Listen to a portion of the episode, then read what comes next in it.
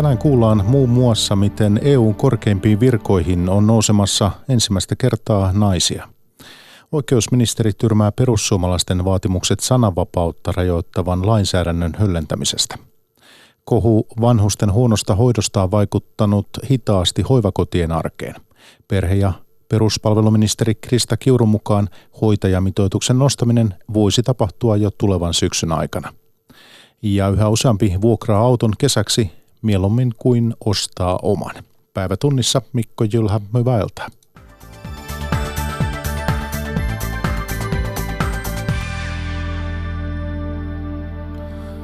EU-johtajat ovat suitsuttaneet huippuvirkkojen naisehdokkaita.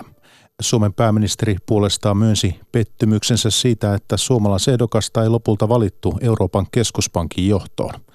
Osa nimityspaketista vaatii vielä Euroopan parlamentin hyväksynnän.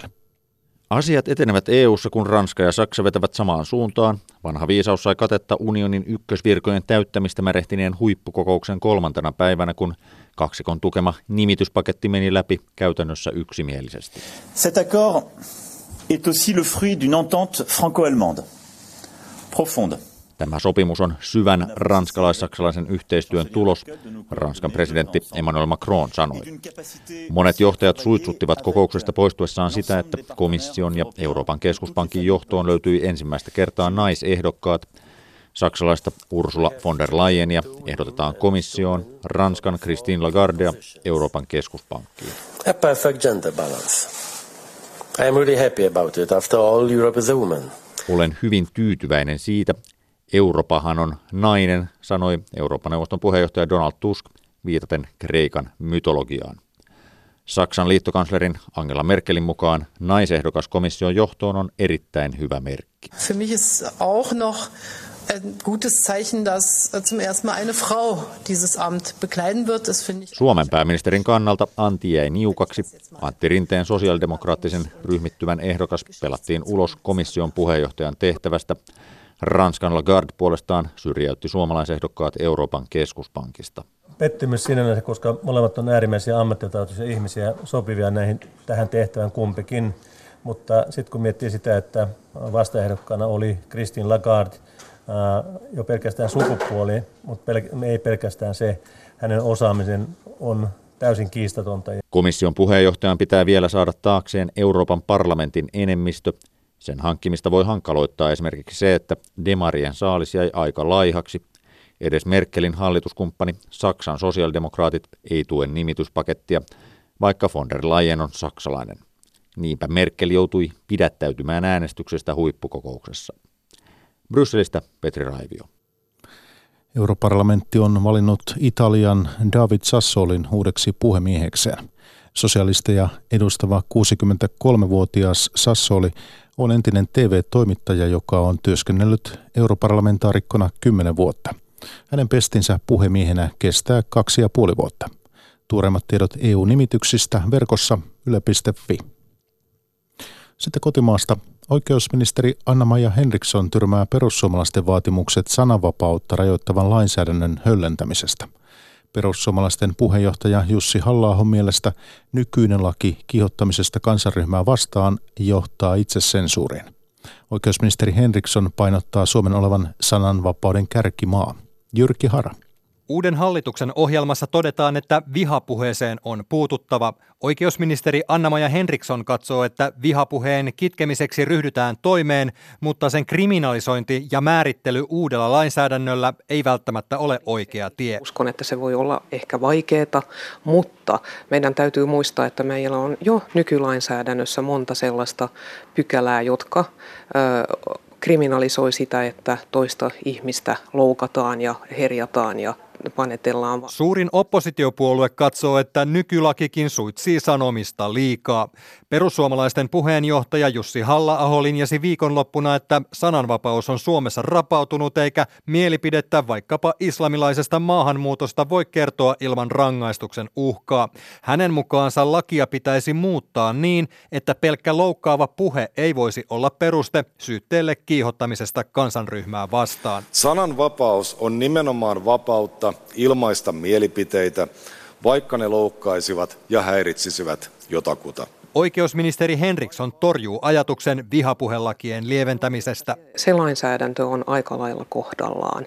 Ja tässä maassahan ongelma nyt ensikädessä ei ole se, että meillä tavallaan olisi lainsäädäntö ongelmia sen suhteen, että kuinka paljon ihmistä saa loukata. Mun mielestä silloin on, on jotain keskustelussa mennyt väärin. Valtakunnan syyttäjä Raija Toiviainen ei myöskään näe nykylaissa tai sen tulkinnassa suurta ongelmaa. Ja mielipiteitä täytyy voida ilmaista ja niitä voi ilmaista todella myös vahvasti, mutta kyllä jokainen tietää, milloin hän on ylittänyt sen rajan, että loukataan jo suorastaan ihmisarvoa. Oikeusministeri Henriksson painottaa, että sananvapaus Suomessa on vertailujen mukaan Euroopan ja koko maailman kärkiluokkaa. Alkuvuodesta puhjennut kohu vanhustenhoidon huonosta laadusta on vaikuttanut hitaasti hoivakotien arkeen. Hoitajilta tulee edelleen runsaasti yhteydenottoja epäkohdista alan ammattijärjestöihin – Suomen lähi- ja perushoitajaliitto Superin kehittämisyksikön asiantuntijan Elina Kiurun mukaan vaikuttaa siltä, että julkisuudessa luvattuja korjaustoimia ei ole juuri tehty. Aika hitaasti on tapahtunut esimerkiksi tämä henkilöstömitoituksen nostaminen tai se, että tukityöt otettaisiin hoitohenkilökunnalta pois ja työoloja korjattaisiin, niin meille se viesti kyllä näyttäytyy niin, että ei ole tehty niitä tarvittavia muutoksia. Samansuuntaista viestiä kaikuu myös Tehyn kentältä. Hoivakohu sinänsä näyttää luoneen Tehyn jäsenistöön toivoa epäkohtien korjaantumisesta, mutta odottavan aika on pitkä. Johtava lakimies Vappu Okkeri. Ollaan sitä ajateltu, että annamme heille mahdollisuuden korjata niitä epäkohtia, mutta kun ne epäkohdat on ollut niin sanotaan järkyttävän vakavia, mitä siellä on ollut, niin onhan se ihan totta, että niitä ei voi ihan hetkessä korjata. Aikaa muutokset ottavatkin hoivakeskustelun keskiössä olleiden yhtiöiden mukaan. Attendolta ja Esperiltä vakuutetaan, että kevään aikana on ryhdytty lukuisiin hoidon laatua parantaviin toimiin. Attendon Lounais-Suomen vanhuspalveluista vastaava aluejohtaja Sari Laakso listaa niistä muutaman päällimmäisen. Toimenpiteitä on tehty paljon. Rekrytointia meillä on sujuvoitettu ja parannettu ja suurimmassa osassa hoivakotei on lisätty tukihenkilöstöä, mikä tarkoittaa, että hoitoapulaisia, siistiöitä, keittiötyöntekijöitä. Sillä tavalla lisätty, että se lähihoitajan ja sairaanhoitajan työpanos on yhä enemmän ja enemmän siellä pelkästään hoidollisissa tehtävissä. Etenkin superinhoitajien keskuudessa usko alkaa kuitenkin olla jo koetuksella. Jäsenistön keskuudessa on Elina Kiurun mukaan virinnyt jopa huoli, ettei todellisia parannuksia tulekaan julkisen keskustelun hieman laannuttua. Mä oon niin pettynyt kuin olla ja voi, että, että tota, mä silloin ajattelin, kun tämä kohu tuli ja, ja kevään aikana mä niin ajattelin, että nyt ehkä tapahtuu jotakin suurta, jotakin sellaista, mitä ei ole Suomessa koskaan tapahtunut. Mutta meille päin, niin mitä työntekijät, jäsenet on ilmoittanut, niin, niin ei ole tapahtunut juurikaan sellaisia muutoksia kuin, kuin toivottiin. Sanoi Superin kehittämisyksikön asiantuntija Elina Kiuru, toimittaja oli Jouni Koutonen. Ylen aamu vierailen perhe- ja peruspalveluministeri Krista Kiurun mukaan hoitajamitoituksen nostaminen voisi tapahtua jo tulevan syksyn aikana. Kiuru vaati viime istuntokaudella mitoituksen nostamista 0,5-0,7.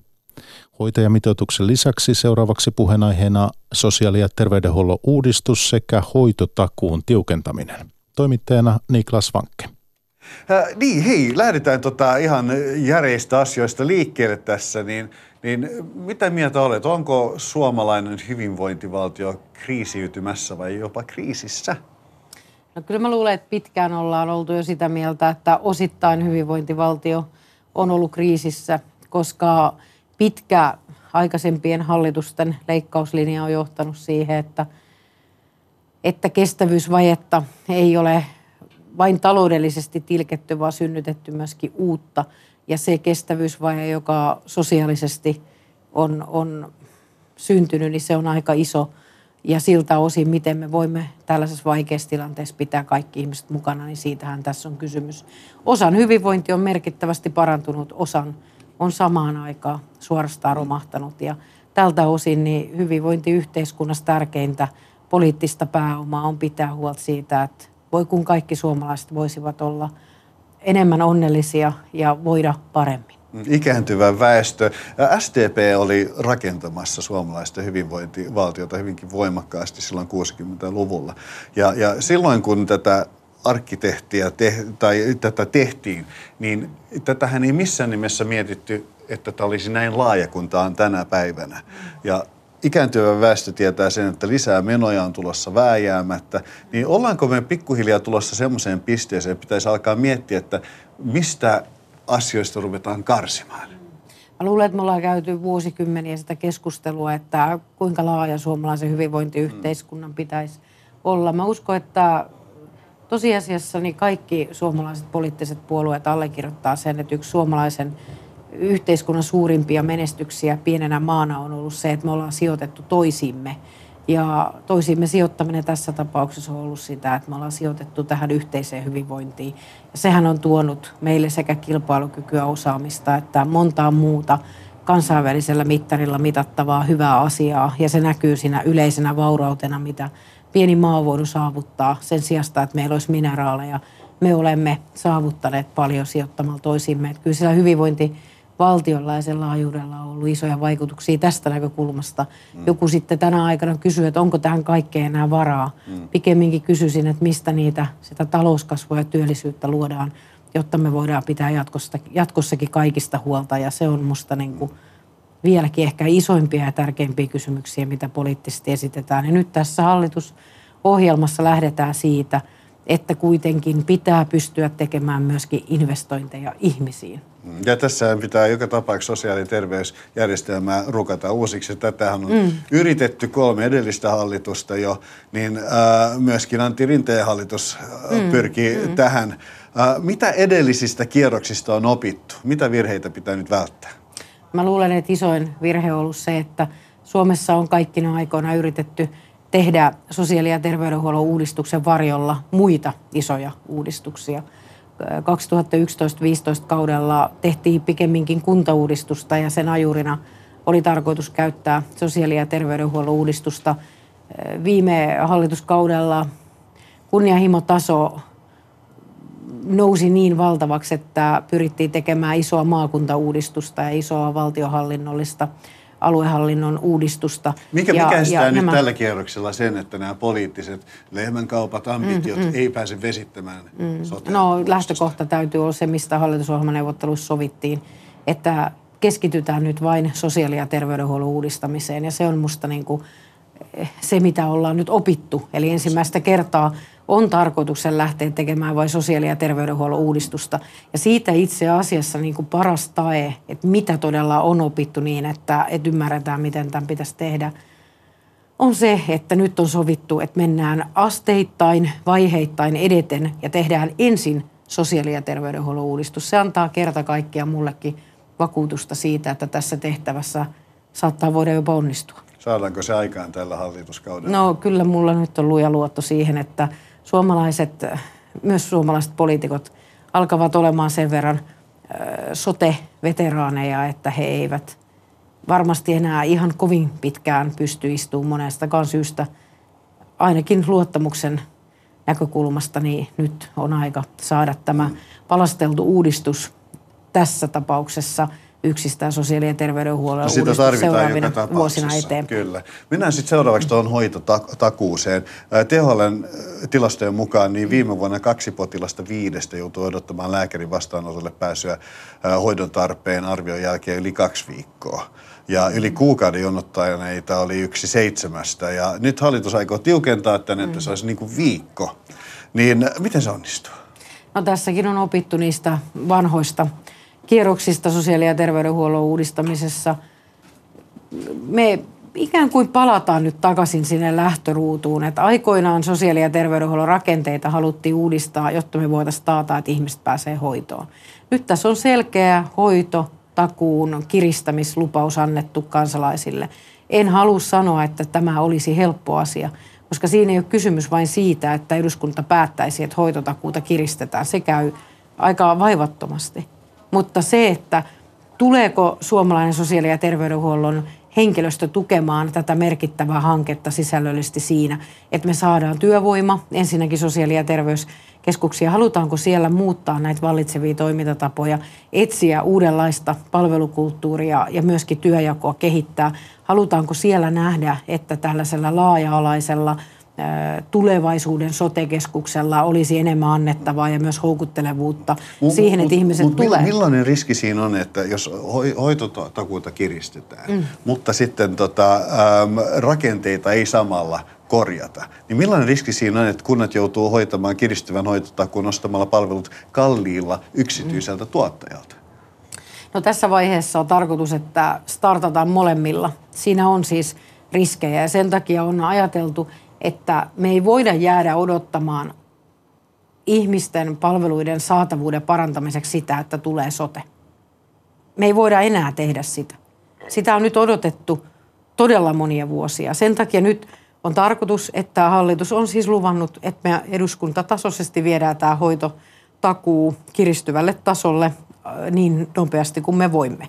Samaan aikaan alkaa kehittämisohjelma koko maassa valtakunnallisena hankkeena – valtioosuuksien pohjiin ei ole tarkoitus antaa nykyisille kuntajärjestäjille kymmeniä miljoonia rahaa, vaan tämän kehittämishankkeen osalta räätälöidä niihin sotekeskuksiin, eli sosiaali- ja terveyskeskuksiin, tulevaisuuden sotekeskuksiin, niin kehittämisohjelma ja siihen tu- näillä euroilla on tarkoitus sitä tukea. Jotta sille tulisi mielekkyyttä, tarvitaan se ajuri, mitä tässä yritetään tehdä, eli parantaa ihmisten pääsyä hoitoon. Ja silloin me tarvitsemme sen kiristyvän hoitotakuun, että takuun siitä, että seitsemäs päivässä tullaan jatkossa palvelutarpeen arvioinnista pääsemään kiireettömään hoitoon. Ja se ajuri tarvitaan tässä samassa, mutta me ei voida jäädä niin odottaa sitä, että tulee sote ja sitten tulee vasta tämä hoitotakuajuri. Kahdessa vuodessa voi saada merkittävä aikaiseksi. Ja nyt me puramme niitä hoitojonoja, jotka on, ja sitten sote on tarkoitus mennä niin, Lisää että... lääkäreitä niin. tarvitaan nyt jo, Totta, ähm, ja, mutta mut, mut, niitä on hyvin vaikea saada tuonne syrjäseuduille. Mm. Niin äh, miksi lääkäreiden mieli nyt tämän hallituksen aikana sitten yhtäkkiä muuttuisi, että lähdenpä sinne? No se iso kysymys varmasti on se, että millä tavalla me tarjotaan mielekkäät työolosuhteet. Sosiaali- ja terveydenhuollossa niin kaikki vaikuttaa kaikkeen ja tässä tapauksessa – Tämä on myös iso luottamuksen palautusprojekti. Eli lähtökohta on se, että meidän pitää palauttaa ihmisten usko julkiseen terveydenhuoltoon, mutta meidän täytyy myös palauttaa ammattilaisten usko siihen, että tulevaisuudessa sote-keskuksissa on hyvä ja kiinnostavaa työskennellä. Miten saat lääkärin No mä lähden siitä ensinnäkin näiden hallitusohjelmakirjausten mukaan, että me luodaan nyt aivan uudenlaista työympäristöä näihin sote-keskuksiin. Se, että terveyskeskuslääkärit voisivat – tutkia ja kehittää myöskin asioita. Ja sitä kautta meillä olisi tällä tavalla myöskin tällaista toiminnan mahdollisuutta, niin sotakeskuksissa on yksi isoimpia vetovoimatekijöitä, jotka voisivat tuoda myöskin nuoriakin lääkäreitä näihin, näihin tärkeisiin tehtäviin. Toinen juttu on se, että on tarkoituksena erityistason palveluita, eli käytännössä konsultaatio, työvoimaa, esimerkiksi poliklinikkatoimintaa ohjataan enenemässä määrin terveyskeskuksiin. Nämä tuo siihen työympäristöön selkeästi monialaisuutta, kunnianhimoa on mahdollisuus toteuttaa terveyskeskuksissa ja se tuo sitten tietysti asiakasvirtaa, kun ihmiset on luottavat. On sanottu, että tämä, käytännössä tämä seitsemän päivän hoitotakuu voi toteutua vasta useiden vuosien päästä. No se on selvää, että yhdessä yössä niin me ei millään saada palkattua tuhatta lääkäriä terveyskeskuksiin, vaikka rahat olisivat niin se ei ole yksistään kiinni siitä, että olisiko rahalla tämä kaikki tehtävissä. Monet nykyiset kuntajärjestäjät ovat panneet paljon euroja pöytään, eivätkä silti saa lääkäreitä. Tässä on iso kansallinen eheytymisprojekti tosiasiassa käynnissä, jos me pystymme ohjaamaan tämän nykyisen järjestelmän piirissä, niin mahdollisimman monet lääkärit takaisin julkiseen terveydenhuoltoon ja sen uskon palautus siihen, että, että me pystytään muuttamaan myöskin vallitsevia tapoja, niin on, on, on tässä yksi Sitten tarvitaan alue. tämmöinen uskon palautus myöskin mm, tähän vanhusten hoivaan, Kyllä. joka on ollut pitkään pitkään keskustelun no. aiheena. Ja, ja tota, äm, siis kun olit oppositiossa, mm, mm. Niin sanoit näistä hoitomitoitu, hoitajamitoituksista mm, 0,7, mm, että se pystytään saamaan nopeastikin, mm, jos halutaan. Mm. Nyt kun olet hallituksessa, mm, niin mm. ääni on vähän muuttunut kellossa. Mm. Joo, viime hallituskaudella todella oli niin, että sosiaali- ja terveysvaliokunnan puheenjohtajana ehdotin siihen keskusteluun, että me voisimme eduskunnassa tuon hoitajamitoituksen säätää. Se johtuu siitä, että silloinen hallitus ei löytänyt yksimielisyyttä vanhuspalveluiden mitoitusasioissa. Ja kuitenkin yleinen mielipide on kääntynyt vaatimaan sitä, että me varmistamme riittävän henkilöstön missä vanhuspalveluissa. Missä ajassa se saataisiin nyt? No tässä tapauksessa eduskunnassahan se kävisi aika nopeastikin. Eduskunnan ei tarvitse säätää lakeja samalla tavalla kuin, kuin hallituksessa. Mitä se tarkoittaisi ajallisesti? No hallituksessa lähtökohtana on se, että ensinnäkin on kuultava noin kahden kuukauden ajan kenttää siitä, jos näinkin iso palveluvelvoite säädettäisi. Eduskunnallahan on mahdollisuus muutamassa viikossa käytännössä niin tämä sama porukka kuulla hyvin kevyin, epämuodollisin menettelyin. no pyrit. me lähdemme siitä, että nyt kun tämä asia on korjattavana hallituksen pöydässä, eli emme saaneet viimeksi eduskunnassa tätä tehtyä siitä huolimatta, että siihen vetosin. Nyt menee hiukan enemmän aikaa, mutta asia tulee kuntoon ja vielä paremmin kuin oli hiukan keväällä. enemmän aikaa. No mä sanoisin näin, että se on tämän syksyn asia, mutta et helppoa tässä ei tule, koska kesäkuukaudet pitää olla ensin ohi ja sen jälkeen vasta päästään itse tehtävää, lainsäätämiseen. Te- Perhe- ja peruspalveluministeri SDPn Krista Kiuru oli aamulla Niklas Vankken vieraana. Keskisessä Afrikassa Kongon demokraattisen tasavallan itäosan Ebola-epidemia pahenee yhä. Reilut 2000 ihmistä on sairastunut Ebolaan ja yli 1500 kuollut tautiin. Alueella työskennellyt suomalainen avustustyöntekijä kuitenkin sanoo, että toivoa tilanteen helpottumisesta on – Kongon demokraattisen tasavallan historian pahin Ebola-epidemia alkoi vajaa vuosi sitten. Silloin tappavan verenvuotokuumeen ensimmäiset tapaukset todettiin maan itäosassa. Epidemia koskettaa erityisesti pohjoiskivun maakuntaa. Joitain tapauksia on levinnyt myös rajanaapuri Ugandan puolelle, mutta siellä tilanne on saatu hallintaan.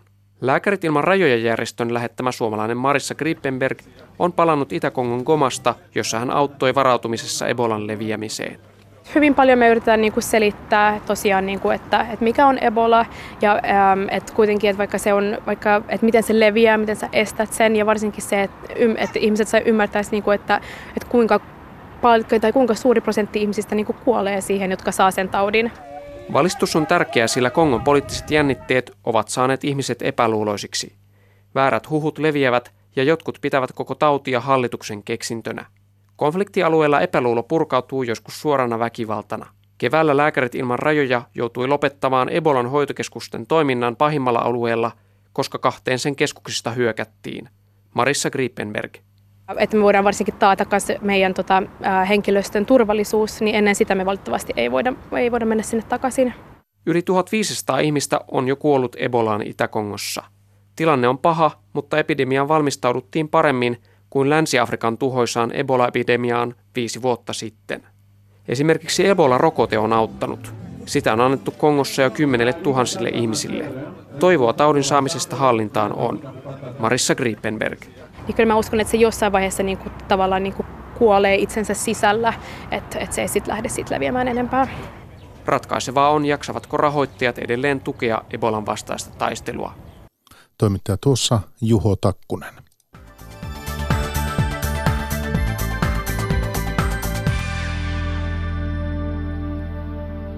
Jatketaan kotimaan kuulumisilla. Vuokra-asuntojen kysyntä on juuri nyt kiivaimmillaan, kun nuoret muuttavat opiskelupaikan perässä. Muuttovirta kaupunkeihin näkyy siinä, että kaupunkien sisälle syntyy jyrkkiäkin hintaeroja vuokra-asunnoissa. Suurimmat kerrostaloasuntojen hintaerot ovat odotetusti Helsingissä, Tampereella ja Espoossa. Annika Martikainen. Netissä ilmoitetut asunnot antavat kuvan siitä, missä mennään vuokramarkkinoilla juuri nyt. Pääkaupunkiseudulle ja yliopistokaupunkeihin on tunkua, jolloin kaupunkien sisäiset hintaerot vuokrissa kasvavat. Helsinki on hintaerojen odotettu ykkönen, toisena on nopeasti kasvava Tampere, jossa halvimpien ja kalleimpien kaksioiden ero on jopa 500 euroa. Pellervon taloustutkimuksen ekonomisti Peetu Keskinen. Tampere on mun mielestä onnistunut kaupunkina tosi hyvin niin kuin brändäämään itseään, että ihmiset kokee Tampereen hyvin niin kuin ihmisläheisenä kaupunkina. Pääkaupunkiseudulla puolestaan kaupunkien välillä on suuriakin eroja. Helsingissä ja Espoossa kaksioiden hintahaitari on suurempi kuin Vantaalla. Vantaalla hyvin harva kaksio maksaa yli tuhat euroa, toisin kuin naapurikunnissa. Vuokraturvan toimitusjohtaja Timo Metsola. Vantaalla kaupunginosat on aika lailla samantyyppisiä.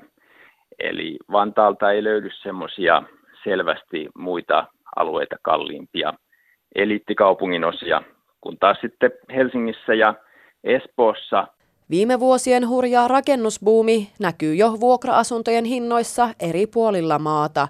Esimerkiksi pääkaupunkiseudun kehyskunnissa uusia asuntoja on rakennettu niin paljon, että vuokrat eivät enää nouse. Millainen tilanne on muualla Suomessa? Vuokraturvan toimitusjohtaja Timo Metsola. Nyt kun on rakennettu näin paljon myöskin sellaisille alueille, joissa ei tätä muuttovoittaa ole, niin on syntynyt asunnoista paikallista ylitarjontaa. Osin se näkyy niin, että kaikkia uusia asuntoja on vaikea saada kaupaksi tai vuokralle. Vuokrien ennustetaan nousevan kahden prosentin vuosivauhtia pääkaupunkiseudulla ja kasvavilla kaupunkiseuduilla. Eli kaupunkien sisäiset hintaerot tulevat repeämään jatkossakin. Verkkosivuilla yle.fi kautta uutiset voi vertailla vuokra-asuntojen hintatasoa eri kaupungin osissa. Vuokrakoneessa on mukana 25 suurinta kaupunkia. Auton vuokraaminen kesäkäyttöön on aiempaa suositumpaa. Alan yritysten mukaan vuokraaminen voidaan kokea halvan käytetyn auton ostoa helpommaksi ja kätevämmäksi. Uusin tulokas on kuukausimaksullinen tilaus, josta auton saa pääkaupunkiseudulla käyttönsä viikonlopuiksi. Timo-Pekka Heima. Mökeille huristellaan aiempaa useammin autolla, jota ei itse omisteta. Erilaisten vuokrauspalveluiden kysyntä ja tarjonta on kasvanut suurissa kaupungeissa. Maas Globalin johtaja Sampo Hietanen. Kyllä se varsinkin täällä Helsingissä ja helsinkiläisillä niin on hirveän paljon sellaisia ihmisiä, jotka oikeastaan käyttää sitä autoa vain ja ainoastaan viikonloppuisin, eikä halua sitten toisaalta maksaa turhasta, mutta haluaisi sen varmuuden ja, ja siihen me tämä räätälöitiin. Yrityksen uudella paketilla saa vuokra-auton viikonlopuiksi vajaalla 250 eurolla kuukaudessa. Asiakkaat toivoivat palvelua. Sampo Hietanen. Maailmalla tämä on jo tosi paljon yleisempää. Et ihmiset tykkää siitä, että on niitä valinnanvapautta. On valinnanvapautta. Ja varsinkin nuoret ihmiset alkaa olla ei ole niin kiinnostunut siitä, että mun pitäisi omistaa kaikkea. Haluaisi vaan saada helposti, kätevästi asiat käyttöön ilman, että itse pitää pitää huolta ja ottaa riskejä. Sitten esimerkiksi just siitä autosta ja sen huoltamisista ja muista. Isot autovuokraamot Hertz, Europcar ja Sixt kertovat, että miniliisingin suosio on kasvanut jatkuvasti. Auton saa lyhimmillään kuukaudeksi ja hintaan kuuluvat huollot ja vakuutukset. Palveluihin voi houkuttaa helppous verrattuna halpaan käytettyyn autoon. Trafikomin asiantuntija Anni Hytti. Toki niissä ei tarvitse pitää huolta näistä oman auton ylläpitokustannuksista, että kyllä se varmasti on monille iso tekijä jatkossakin sitten. Mutta toki tarvetilanteita on tosi paljon erilaisia ja jotkut sitten haluaa ottaa sen oman auton, jotta ne tarvii sitten myöhemmin muutenkin, mutta että totta kai toivottavaa olisi, että, että saataisiin myös niitä palvelujen käyttöä lisättyä, kun ne on kuitenkin aika näppärä vaihtoehto tänä päivänä sille omistamiselle. Auton voi saada kuukaudeksi halvimmillaan noin 500 eurolla. Alalla uskotaan, että vuokrattavia autoja riittää, vaikka kysyntää on entistä enemmän ja yhä useampi kaipaa autoa juuri kesäviikon loppujen mökkimatkoille. Nuoret saavat kesätöitä yhä useammin henkilöstöä vuokrausfirman kautta. Keikka- ja pätkätöitä on tarjolla enemmän kuin perinteisiä pitkiä kesätyösopimuksia. Myös kunnat ja kaupungit ovat ottaneet henkilöstövuokrausfirmat avuksi. Mario Pirilä jatkaa. Timi Vuori on tehnyt henkilöstöpalveluyrityksen kautta keikkatöitä puolitoista vuotta. Ensimmäiset hommat olivat siivousta ja muuttoapua. Maaliskuussa avautui pidempi pesti betonialan perheyrityksessä. No kyllä tämä on aika toimiva homma mun mielestä, että ei just tarvitse tehdä hommiin niin paljon sen työn eteen, että löytää sitä ja sitten sieltä niinku etitään työt sulle niinku suoraan valmiiksi. Töitä on, mutta löytyykö niille sopivaa tekijää? Tähän ongelmaan henkilöstöpalveluyritykset ovat iskeneet. Lahden kaupunki on käyttänyt tänä kesänä jo toistamiseen yrityksen apua nuorten kesätyösetelipaikkojen etsimiseen. Ok. Hei, tota noin, niin haluatko sä ottaa Jerestä koppia vai soitanko mä hänelle, että saat... Joo, Pikaduuni on auttanut nuoria, jotka saivat 300 euron arvoisen setelin, mutta työpaikkaa ei silti löytynyt. Varamiespalvelun kautta töitä haki 250 lahtelaisnuorta, joista 72 löytyi paikka. Kesätyökoordinaattori Sanna-Maria Mäkinen.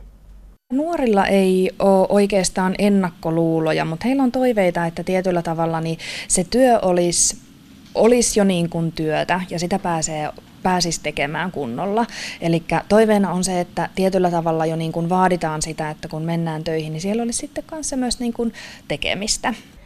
Alle 30-vuotiaiden työllistymistä tukeva ohjaamo yrittää hälventää ennakkoluuloja vuokratyöfirmoja kohtaan. Työhön valmentaja Susanna Söderholm. No me ollaan huomattu, että nuoret työllistyy sitä kautta tosi hyvin ja pääsee kiinni siihen työelämään. He saa mahdollisuuksia, he saa kokemusta, tosi arvokasta kokemusta, vaikka ne olisikin vain pätkätöitä tai keikkatöitä, niin ne voi aina poikia jotakin lisää. Työ muuttuu, joka päivästä pestiä ei ole enää helppo löytää kesäksikään. Vaikka tänään ei hommia olisikaan tarjolla, huomenna tilanne voi olla jo toinen. Vielä täksi kesäksi voi töitä löytyä. Susanna Söderholm.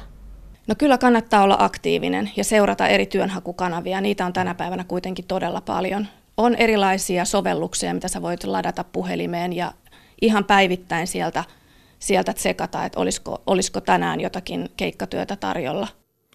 Ja päivätunnissa lopuksi vielä kulttuuria. Seksuaalista väkivaltaa kuvaava teos on voittanut Ylen tanssiva karhu runopalkinnon. Animling nimisen esikoiskokoelman on kirjoittanut Stiina Saari. Runojen rankka aihe vaikutti kirjoittamisen tyyliin. Mun ajatukset siitä, miten väkivalta toimii nimenomaan, erityisesti yhteisössä, sitä miten se rikkoo ihmisten välisiä suhteita ja, ja sitä, miten ihmiset ö, on kosketuksissa toisiinsa, niin jotenkin se ö, kieli vaan alkoi ikään kuin käyttäytyä sen ikään kuin sen tavallaan niin kuin maailman ehdoilla, josta mä kirjoitin. Ja sitten jotenkin se liittyy, tämä tää, tää tyyli liittyy myös siihen, miten mä hahmotan kieltä. Mulle se on ääntä ja liikettä